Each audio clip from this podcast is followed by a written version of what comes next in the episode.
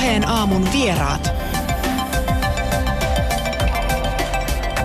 Yle Puhe. Ja niin kuin ennen uutisia puhuttiinkin, että olympialaisten jälkeen, kun olympiatauolta palataan, niin Yle Puheen maanantaissa kello 13 alkaa uusi ohjelma, Halmeet Saarinen diginen iltapäivä nimeltään. Radio-ohjelma pohjautuu kahden miehen pankin ryöstöyritykseen. Se kertoo pieleen menevästä pankkiryöstöstä, jonka aviomies teki saadakseen rahat drag queen rakastajansa sukupuolen korjausleikkaukseen. Päähenkilöt Jani Halme ja Tomi Saarinen ovat molemmat surkimuksia. Toinen elää mielikuvitus maailmassa, toinen on muuten vain yksinkertainen. En mä usko, että tällä mitään tekemistä teidän tulevan ohjelman kanssa on. Katoin vaan, että oli muunneltu itse muuntelemani versio Wikipedian kuvauksesta hikinen, hikinen iltapäivä elokuvasta. Mutta nyt otetaan selvää, että minkä, mikä tuossa ohjelmassa on sitten kyse, mikä 26. päivä tätä kuuta alkaa maanantaisin kello 13 puheenaamussa vieraana äh, Sony Musicin markkinointijohtaja Tomi Saarinen sekä toinen ohjelman vetäjä, toinen PHD Media ja markkinointitoimiston luova johtaja Jani Halme molemmille tervetuloa ja hyvää huomenta. Huomenta. Huomenta, huomenta. No selvitetään nyt. Halmet Saarinen diginen iltapäivä. Mistä tuossa ohjelmassa on oikein kyse? Mä sanoisin lyhyesti, että tässä ohjelmassa mennään rohkeasti sinne, minne kaikki muutkin ovat menneet jo sankoin joukoin joka päivä toistuvasti 300 kertaa. Eli digiseen maailmaan, siis äh, digitaalisiin palveluihin. Äh, se, oikeastaan varmaan se koko idea tälle ohjelmalle on oikeastaan se, että me jollain tavalla yritetään 16 jaksossa koota semmoinen diginen maailma, jossa me kaikki eletään joka päivä vähän pohtia sitä, että miten se meihin mahdollisesti vaikuttaa. Niin, ja, niin kerro vaan. Nimihän on tuota korkeakulttuurinen viittaisuuden paitsi tähän upea elokuvaan myös tonne Bassoradion suuntaan, jotka on kymmenen vuotta hikistä iltapäivää vetäneet ja se maistui niin hyvältä, niin ei me käydä tuolla pöllimättä. Joo, hy- hyvinhän se toimii. Tämähän on tietysti digitaalisuuden ja digituotekehityksen ihan pääavainsääntöhän on se, että nyysi pölli ja varasta. Että, että se minkä nuorena varasta se vanhan omistaa. Niin tällainen digimedia, niin kuin sanoit, että, että, että jokainen ihminen joka päivä sitä moneen sataan otteeseen käy läpi, olisi erilaisia sovelluksia, mitä tahansa. Niin toi onkin mielenkiintoinen, että yritätte piirtää 16 jakson aikana sellaisen digisen maailman ihmiset sitä heidän arkikäytöstään.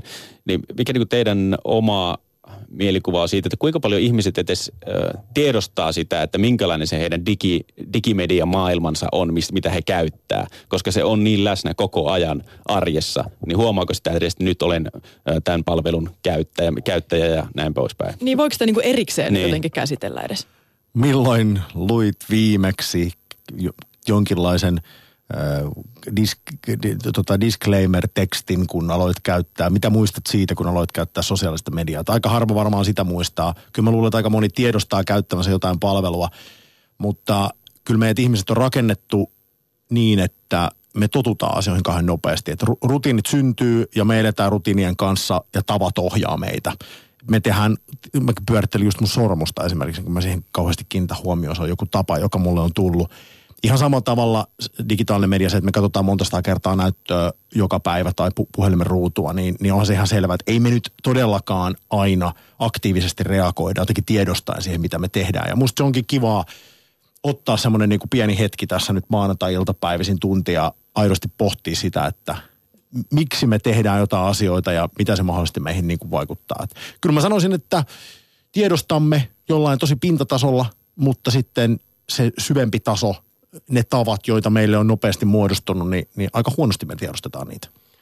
Se on tavallaan jännä, että edelleen osa pitää digitaalisuutta jotenkin niin kuin uutena ja siistinä ja hiena juttuna. Että konsultit laittaa digisanan seminaaripuheen alkuun, niin heti tulee jotakin niin kuin hienompaa. Että on vaikka joku Google ollut 20 vuotta meidän ihan arkisessa tekemisessä mukana. Ja hirveän mielenkiintoinen että niin digimarkkinan käyttäytymisessä on se, että varsinkin ikään kuin vähän iäkkäämpi väestöhän on ottanut nyt oikeastaan kaikki verkkopalvelut tosi hanakasti käyttöönsä. Mm. Mun sukulaismies, joka identifioi itsensä jääräpääksi. Että hän on semmoinen, hän kutsuu itseänsä, että hän on vähän kuin tuo mielensä pahoittaja, että ei kyllä ihminen tarvitse ja pitäisi olla. Ennen oli paremmin ja niin edelleen. Ja katso hänen käyttäytymistään, niin WhatsApp kulkee oikein sujuvasti ja hän hakee ruokareseptiikan, hakee YouTubesta, brittikokeilta – jota hän sitten kokkaa omassa keittiössään. Ja niille hän ei varmastikaan koe olevansa tämmöinen niin kuin diginettinatiivi, joka rohkeasti hyppää kaikki uusien palveluiden päälle, mutta niin se vaan tekee. Niin, onko se rajanveto aina siinä Facebookissa? Että silloin sä et ole digimedian äärellä, kun sä, sä et ole Facebookissa, niin se on se jääräpään mitta, että en minä sinne sosiaaliseen mediaan kyllä lähde. Mutta sitten se käyttäytyminen arkipäivän tasolla on tota. 57 pinnaa Yle Puheen kuuntelijoista näyttäisi käyttävän joka päivä esimerkiksi Facebookia, jos, jos työnantajani niin Sony Musicin viime heinäkuussa tekemä tutkimus pitää paikkansa. Että onhan se aika iso luku ja sitten sit jos katsoo, että ketkä on äh, ikinä käyttänyt, niin 88 pinnaa tämän kanavan kuuntelusta ilmoittaa, että he on käyttänyt YouTubea, 83 pinnaa ilmoittaa käyttäneensä Facebookia. Et kyllä tässä niin kuin enemmistön, enemmistölle tälläkin kanavalla selkeästi tätä ohjelmaa tehdään. No minkälaiset ilmiöt teitä sitten kiinnostaa? Mitä te olisitte vaikka tällä viikolla käsitellyt, jos ohjelma olisi alkanut nyt? No viimeksi nyt käsiteltiin tätä pikkujuttu, mutta jäi mieleen siinä, että kunnon teinillä on Instagramissa, eli tämmöinen Facebookin omistama hyvin kuvavetoinen palvelu, jota epäillään, että nousee maailman suosituimmaksi kanavaksi, niin äh, useita eri tilejä. Eli äiti luulee, että hän pääsee seuraamaan lapsensa Instagram-tiliä – höpö, höpö. Tilejä on vähintään kaksi, mielellään kolme. Ja tavallaan se sosiaalinen käyttäytyminen myös siellä digikanavissa muodostelee jollakin tavalla normaalin elämän, IRL, in real life, eli niin lihallisen elämän tapaa. Että, että mä en kerro teille kaikkia. Mä kerron eri ihmisille eri asioita, jolloin mä teen myös sosiaalisen median rakennan useita eri kanavia. Sitten mä pyydän, että me ollaan niin hyviä kavereita, että oli niin mahtava tahkoreissu, että nyt mä päästään sut tähän mun Jani kaksi kanavalle, kun siellä mä kerron kuitenkin enemmän, mutta kolmoselle mä en sua vielä päästä, koska tota, ei olla sillä tasolla ei ole, ei ole niin, että pari tahkoreissua vielä sitten ehkä. Kaverit on muuten tärkeä asia ylipäätään sosiaalisen median palvelussa. Nyt kun mä katselen täällä, että mitä Yle Puheen kuuntelijat, kun he seuraavat jotain vaikka Facebookissa, Twitterissä tai Instagramissa, mitä he seuraa. Ylivoimainen ykkönen on kaverit. Ja se on aika tärkeää. Mun vastatakseni kysymykseen, mitä tällä viikolla käsittelisi, niin aiheitahan tiputtaa nyt siis ihan tolkuttomasti joka viikko, koska esimerkiksi Facebook uudistaa omaa toimintaansa tänä vuonna rajusti ja sieltä tippuu joka, joka viikko joku uutinen, että miten he nyt vaikka heidän algoritmiaan vääntää. Niin Eli, yksi oli vaikka toi, että nyt niitä kavereita just näkyy siellä enemmän. Mm. Joo, se on yksi, yksi ihan selkeä, johtuu just tästä, että, että statistiikka sanoo, että, että ne ihmiset, jotka siellä palvelussa on, haluaa nimenomaan seurata perheenjäseniään ja ystäviään, eikä, eikä välttämättä – brändejä, tai ainakaan äh, siinä määrin kuin heille on nyt sitä materiaalia tarjottu. Että palveluthan yrittää niin va- vastata siihen, että ne käyttäjät pysyvät siellä palvelussa. Eli se kieli siitä, että jonkinlainen, ehkä sanoin ihan oikea sellainen ilmiö on olemassa, että jotkut ihmiset vähän on kyllästynyt siihen tarjontaan, mitä se, mitä se Facebook tarjoaa. Mä en usko, että se on niin missään mitta, mitta, mittavissa määrin, että, että ne uhkailut, kun ihmiset sanoo, että nyt mä en enää mene sosiaaliseen mediaan, niin se on sellaista niin kuin – se on sitä pintakuohua, joka kyllä menee nopeasti ohi ja sitten otetaan ruutu käteen ja palataan takaisin. Mutta e, jos ottaa nyt tuosta omasta maailmasta, mitä aktiivisesti seuraa, eli, eli, eli musamaailmasta, joka on sillä hieno ö, alusta ylipäätään tälle keskustelulle, että se meidän, meidän business on pitkälti digitalisoitunut noin 80 pinnaa musasta, kun myydään, niin se on jo digitaalista tänä päivänä Suomessa ja 20 pinnaa enää sitä fyysistä, niin, niin se tietysti on niin kuin tehnyt meidän toimialalle mielettömiä asioita. Ja yksi iso keskustelu, vaikka mikä tällä viikolla on noussut, on se, että kun me kaikki tiedämme, että Spotify on valtava iso musiikin striimauspalvelu ja siitä on tullut tietyllä tavalla synonyymi musiikin striimauspalveluille, vähän niin kuin jostain iPodista tuli joskus MP3-soittimille. Niin se, että kuinka kauan se valta-asetelma kestää, mitä siinä tapahtuu. Tällä viikolla on tullut uutinen Jenkeistä, että siellä Apple Music on itse asiassa, heidän kasvuvauhtinsa on sellainen, että jos pelkästään sitä trendiä katsoo, niin näyttää siltä, että Apple Musicista on tulossa seuraavia vuosia aikana itse asiassa Jenkeissä isompi palvelu kuin Spotifysta. Niin tämä on musta esimerkiksi mielenkiintoinen aihe. Mitä jos näin käy? Mitä, mitä se tarkoittaa niin musiikin kulutukselle, että nyt itse asiassa käykin niin, että siinä tulee useita palvelutarjoajia, jne, jne. Kyllä me tullaan tästä puhumaan myös. Niin, toi on tosi vaikea, koska ne on just noin vahvasti brändäytynyt noin palvelut, on Facebookit ja Twitterit ja Spotify. Niin mitä sitten, kun niiden lehmän häntänä tippuu niiden suosio? M- miten me sitten ruvetaan niitä kutsumaan? Tämähän on siis koko tämän, ehkä semmoinen metataso, mikä tässä koko meidän, meidän keskustelussa menee, että on vähän niin kuin kaksi tällaista diskurssia tästä meidän ajasta, että – fakta on se, että jonkinlainen, mä sanon sen kielletty D-sana, jonkinlainen disruptio on tapahtunut, eli, eli digitalisaation takia moni asia on rajusti muuttunut.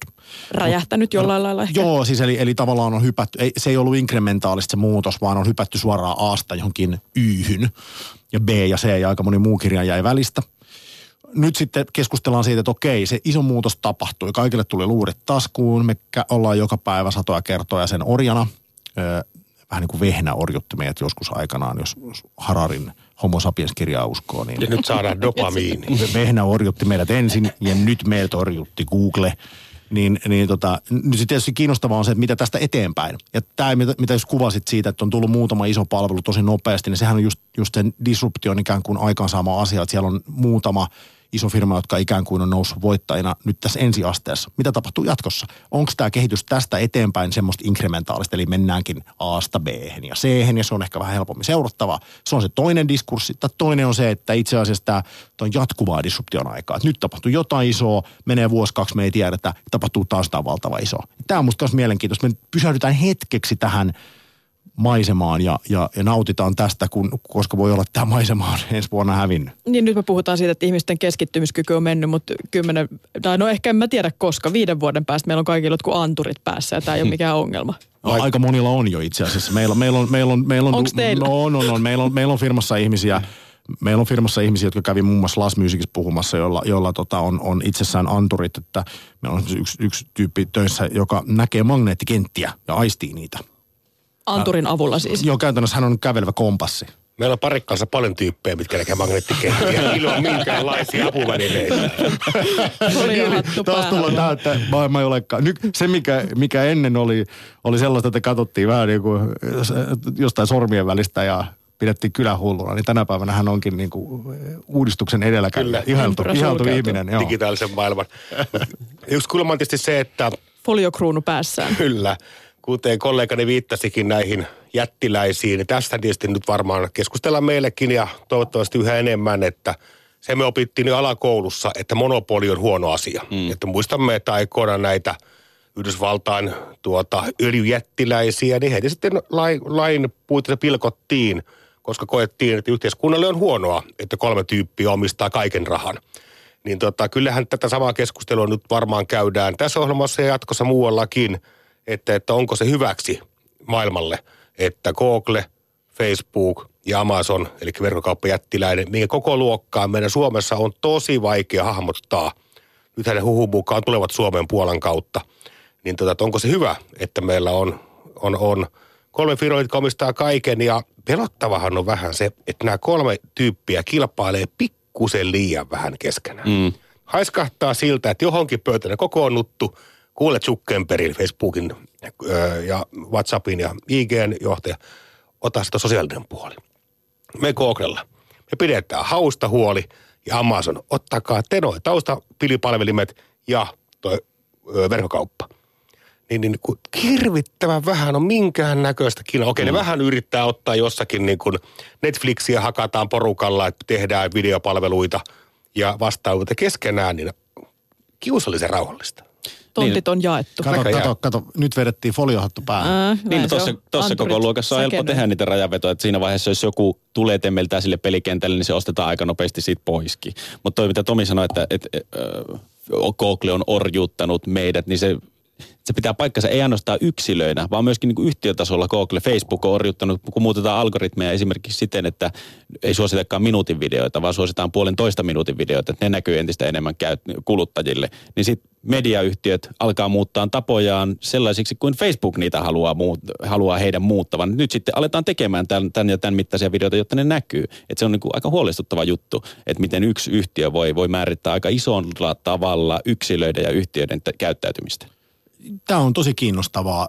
Nämä viime aikojen keskustelut on, on, on tällä hetkellä mielenkiintoisia, mihin ne päätyy, koska siis käsittääkseni nämä isot toimijat on ollut aika passiivisia, siis sosiaalisen median talot siinä, että esimerkiksi minkälaista kontenttia he, he julkaisee tai, tai päättää olla julkaisematta, että he eivät ole ottanut tällaista julkaisen roolia siinä mielessä, kun vaikka Yleisradio on ottanut täällä aktiivisesti tehdä päätöksiä sen suhteen, että mitä julkaistaan. Nythän sitten käy toisin. Eli, eli nämä isot talot on kaikki tässä viime kuukausien aikana käytännössä ilmoittanut, että he alkaa jollain tavalla päättää, että mitä sinne palveluihin voidaan laittaa. He rupeaa ottaa kannan. Ja noin niin kuin nopeasti ajateltuna se on tietysti hyvä asia, koska siellä ö, paljon puhutaan esimerkiksi siitä, että tämä, tämmöistä vihapuhetta, valeuutista, tällaisia juttuja aletaan jättää ö, sieltä julkaisuhihnalta pois, ne deletoidaan. Mutta tietysti hyvä kysymys on se, että, että tota, journalismin on kuitenkin perinteisesti kuulunut se, että myös aika kipeitäkin aiheita voidaan käsitellä näistä tauluista. Tekin olette tänään puhunut, että et, et, se on, se on musta niin kuin hyvä esimerkki siitä, että et jos hätäpäissään poistetaan sellainen taulu, jo, joka on satoja vuosia vanha ja yhtäkkiä joku nyt tänään keksii, että se aihe voikin olla jotenkin tässä ajassa huono. Niin jos tehdään hätiköiden, niin voi olla, että siinä menee lapsi pesuveden mukana. Ja tämä on musta myös mielenkiintoista nähdä, että, että miten nämä isot talot, kun heillä on kuitenkin valtavasti voimaa, niin mitä heidän päätöksensä aiheuttaa. Mm. Ja se on ihan totta, että mäkin on, me ollaan Janinkaan molemmat siellä niin kuin mainostajan puolella, me tehdään markkinointia ja, ja mainontaa nois, noissa välineissä. Niin se on tosi mielenkiintoista niin kuin me, meille se maailma, koska se muuttuu koko ajan ja nimenomaan se pakottaa meidät siihen, että me ei voida, niin, jos me keksitään tänään joku tapa, että okei nyt tämä toimii tosi hyvin, me tavoitaan kuluttaa tällä tavalla, niin se on just näin, että, että se ei ole meidän käsissä, toimiiko se enää huomenna. Mm. Se voi joku muu päättää tuolla piilaaksossa ja, ja sitten me ihmetellään ja muutetaan meidän toimintatapoja. Tai ollaan muuttamatta, jos me ei olla hereillä, mikä on tietysti kanssa aika haastavaa, koska aset muuttuu niin nopeasti, että monesti ne tippuu tutkan ohi. Puheen aamuvieraana siis Sony Musicin markkinointijohtaja Tomi Saarinen ja media- ja markkinointitoimisto toinen PHDn luova johtaja Jani Halme, joiden tuleva ohjelma Halme et Saarinen diginen iltapäivä käynnistyy olympialaisten jälkeen täällä Yle puheessa maanantaisin kello 13 kuullaan, kuullaan sitä. Ja sä oot Jani jo tullut tunnetuksi netti-ilmiöiden luojana useampienkin sellaisten. Sä voitit siis muun muassa suuren journalistipalkinnon sosiaalisen median kotimaan katsauksesta, jossa sä luit siis pienlehtiä. Joo, on edelleenkin. Eli tavoitteena olla maailman pienin uutislähetys. Elikkä siinä Pienlehtien pienimmät uutiset. Joo, eli paikallislehtien kaikkein pienimmät uutiset. Että Juan Kosken poliisi muut yläkerrasta alakertaan. Onko tällainen ollut? oli, oli, oli. Hyvä, hyvä uutinen. Joo, asioita, jotka, joista vaietaan suuressa mediassa. Niin, jotakin inhimillistä kohottavaa kuitenkin siinä, että muutetaan. Ja sen lisäksi sä oot ollut kehittämässä tämmöistä äänestä ketä haluat palvelua. Oliko se vuoden 2011 eduskuntavaaleissa? Joo, toisen kerran. Taisi alun perin olla 90 jotain. Että se tuleeka sitten 98, 7, miten se lasketaan. Ei kun niin joo, joo siellä. Niin tota. Se idea oli se, että eduskuntavaaleissa ihminen saattoi vaihtaa oman äänensä toisen ihmisen kanssa. Ja siinä oli tämmöinen niin kuin, vähän niin kuin kontaktipalvelu, että, että sai rajata sen, että ketä suostuu äänestämään jonkun puolesta. Sitten toisesta vaalipiiristä, joo, se oli se idea. Joo, pänni, että jos oma ehdokas löytyykin, mutta ei omasta vaalipiiristä, niin tota demokratia vastasta, että niin ei pääse äänestämään. Ja sitten tämmöinen nettipalvelu, missä porukka pystyi vaihtamaan ääniään ja oikeusministeriö pisti faksin aikoinaan. Ja Faksi, se on faksin, hieno. joo. joo ja tota, että tämä on perustuslain vastainen. Ja siinä on semmoinen kuin reipas aamu, aamu sitten on käsillä, että jaha, en ole vielä kahvia juonut ja heti ollaan syyttämässä perustuslain loukkaamisesta. no mitä sitten tapahtui? Pistitkö palvelu En pistänyt kiinni, koska mä että mitäpä nyt tässä hyvää hässäkkää välttelemään. Ja, ja pidin palvelun auki, koska mä koen, että se ei ole. Eli siinähän ei tavallaan, äh, ihminen ei ollut pakko käyttää tietenkään. Ja se, että mä koen, että, että, että tämä äänestysalaisuus on oikeus, ei velvollisuus. Jos mä kerron tästä nytten, vaikka tässä suoraan ketä äänestä eduskuntavaaleissa, niin emme mihinkään syyllisty. Niin periaatteessa sama homma, että vaan pyydettiin kaverit jeesiä ja mutta se oli kestä aikaa, että silloin oikeusministeriö ei vielä ollut ehkä tämän niin kuin internet ATK kanssa niin ihan täysin sinut. Vaan oli vähän semmoinen niin kuin automaattipaniikkinappi. Tapahtuu jotakin kummallista äkkiä tutkinta päälle äänestys tapahtuisi jossain muualla kuin siellä kopissa, tai sitä puhuttaisi jossain muualla kuin kopissa. kopissa. Joo, mutta se oli ehkä semmoinen autoälähdysominaisuus, mikä heillä oli siellä.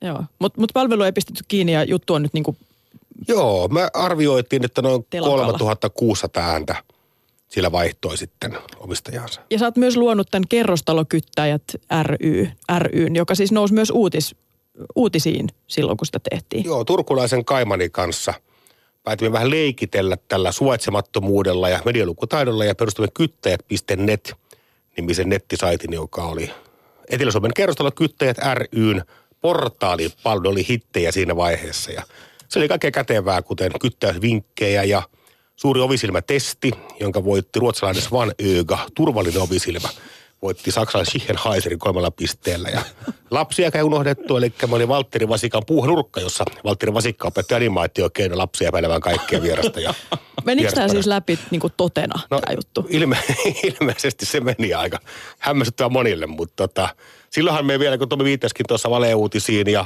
tämmöisen niin verkkoröynää, niin mehän ei silloin kyllä, että sehän on jonkinnäköinen lämmin läikähdys internetin viattomuuden aikakaudelta, jolloin tavallaan siellä pysty pilailla. Nythän totuus näytti, että ei me tiedetty. Ei me, kun me idealta vaan jotakin niin törkeää, jotakin niin absurdia, että kaikki ymmärtää, että tämä ei voi olla totta.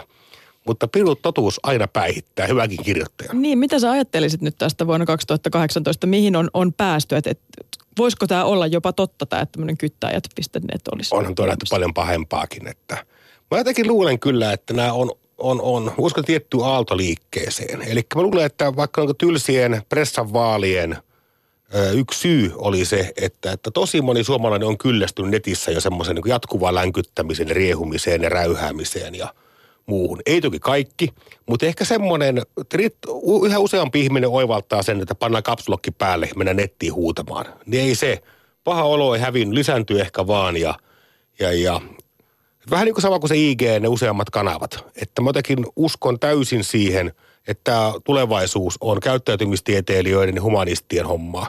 Eli se, että tämä digitaalinen media noudattelee yhä tiukemmin ja yhä useammin ihan tavallista sosiaalista arkea. Mm. Mutta onko meillä sitten useampia kuplia tulevaisuudessa, missä me voidaan rauhassa riekkua siellä omillemme ja sitten taas pidetään poliittisesti korrekti julkisivu siellä virallisella sivustolla? Niin, mä luulen, että me ollaan eletty kuplissa eletty aina.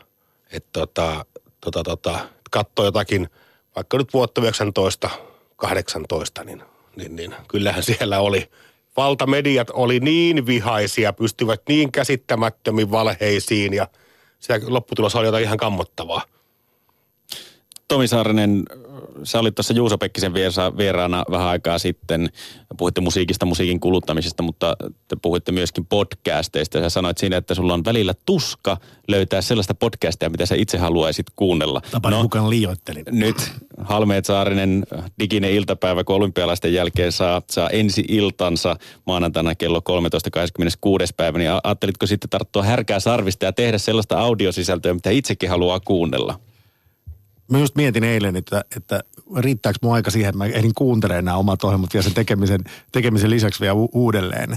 Et tosiasia on se just ehkä podcast-maailmassakin ja tässä, tämän audion maailmassa, että sitä tav- tavaraa on niin kuin valtavan paljon. Ja se kysymys on, on vähän niin kuin musasta tai mistä tahansa kontentissa, että – kuinka hyviä me ollaan siinä, että me osataan tarjota se sitten niille mm. ihmisille. Me löydetään ne kuluttajat, jotka tästä on kiinnostuneita.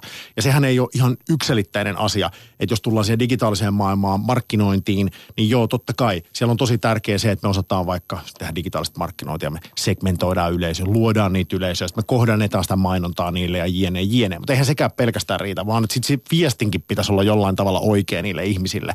Ja tämähän on niin kuin tämän hetken markkinoinnin koko, koko, koko kuva siinä lyhyesti digitaalisessa maailmassa. No. Mikä on se viesti, mille kohdeyleisölle? Ja siis tästä kuplista, niin joo, on se totta tietysti, että, että siis se kupla on niinku, se on haastava sana, koska se jotenkin pitää sisällään semmoisen oletuksen, että ihan niin kuin me oltaisiin jotenkin joskus oltu kaikki hyvin samanlaisia ja sitten nyt yhtäkkiä me ollaankin erilaisia, koska media on meistä sellaisia tehnyt – se on liiottelua.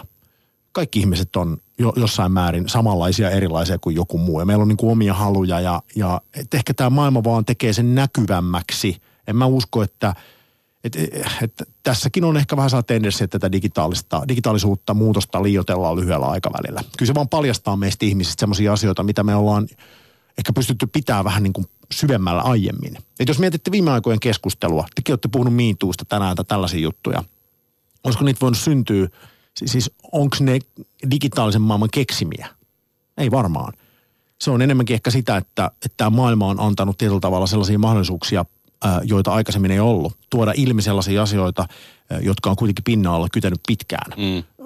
Paljastaa val- valtarakenteita, toki toisella puolella myös rakentaa niitä uudelleen ja tekee, tekee uude, uusia valtarakenteita, jotka on piilossa, jne, jne. Mutta siis, että että tota, tämä on musta koko digitaalisuuden niin kiinnostava kehä. Et ihan samalla tavalla kuin voitte ottaa, voidaan ottaa vaikka joku Instagram, niin, niin totta kai niin kuin lyhyesti voisi ajatella, että te näette artikkeleja, missä sanotaan, että se aiheuttaa pahaa oloa tietyille nuorille ihmisille, koska siellä tarjotaan vain täydellisten ihmisten täydellisiä kuvia ja osa ihmisistä masentuu siitä. Mutta mut, mut, mitä sitten toisella puolella? Voisiko ajatella niin, että mitä jos Instagram pitäisikin palkita maailman parhaana terveyttä edistävänä tuotteena, mm. koska se on itse asiassa lisännyt ihmisten, mä väitän, mä en tiedä, onko tämä totta, mä väitän. Se on lisännyt ihmisten kuntoilu, halu kuntoilla, pitää itsestään huolta ja näyttää äh, tavallaan hyvältä. Se on se niin kuin loppu ää, tuote. Mutta se matka on itse asiassa se, että ihmisten terveys paranee. Pitäisikö se Instagram sittenkin palkita eikä vaan tuomita? Näistä asioista esimerkiksi varmasti puhutaan 26. päivä tätä kuuta eteenpäin maanantaisin kello 13, kun Halmeet Saarinen diginen iltapäivä aloittaa sitten Yle Puheen ohjelmistossa. Kiitos Jani Halme, kiitos Tomi Saarinen, että pääsitte puheen aamun vieraaksi tänään ja tsemppiä nyt sitten ohjelman tekoon. Kiitos paljon, oli ihana käydä. Kattis.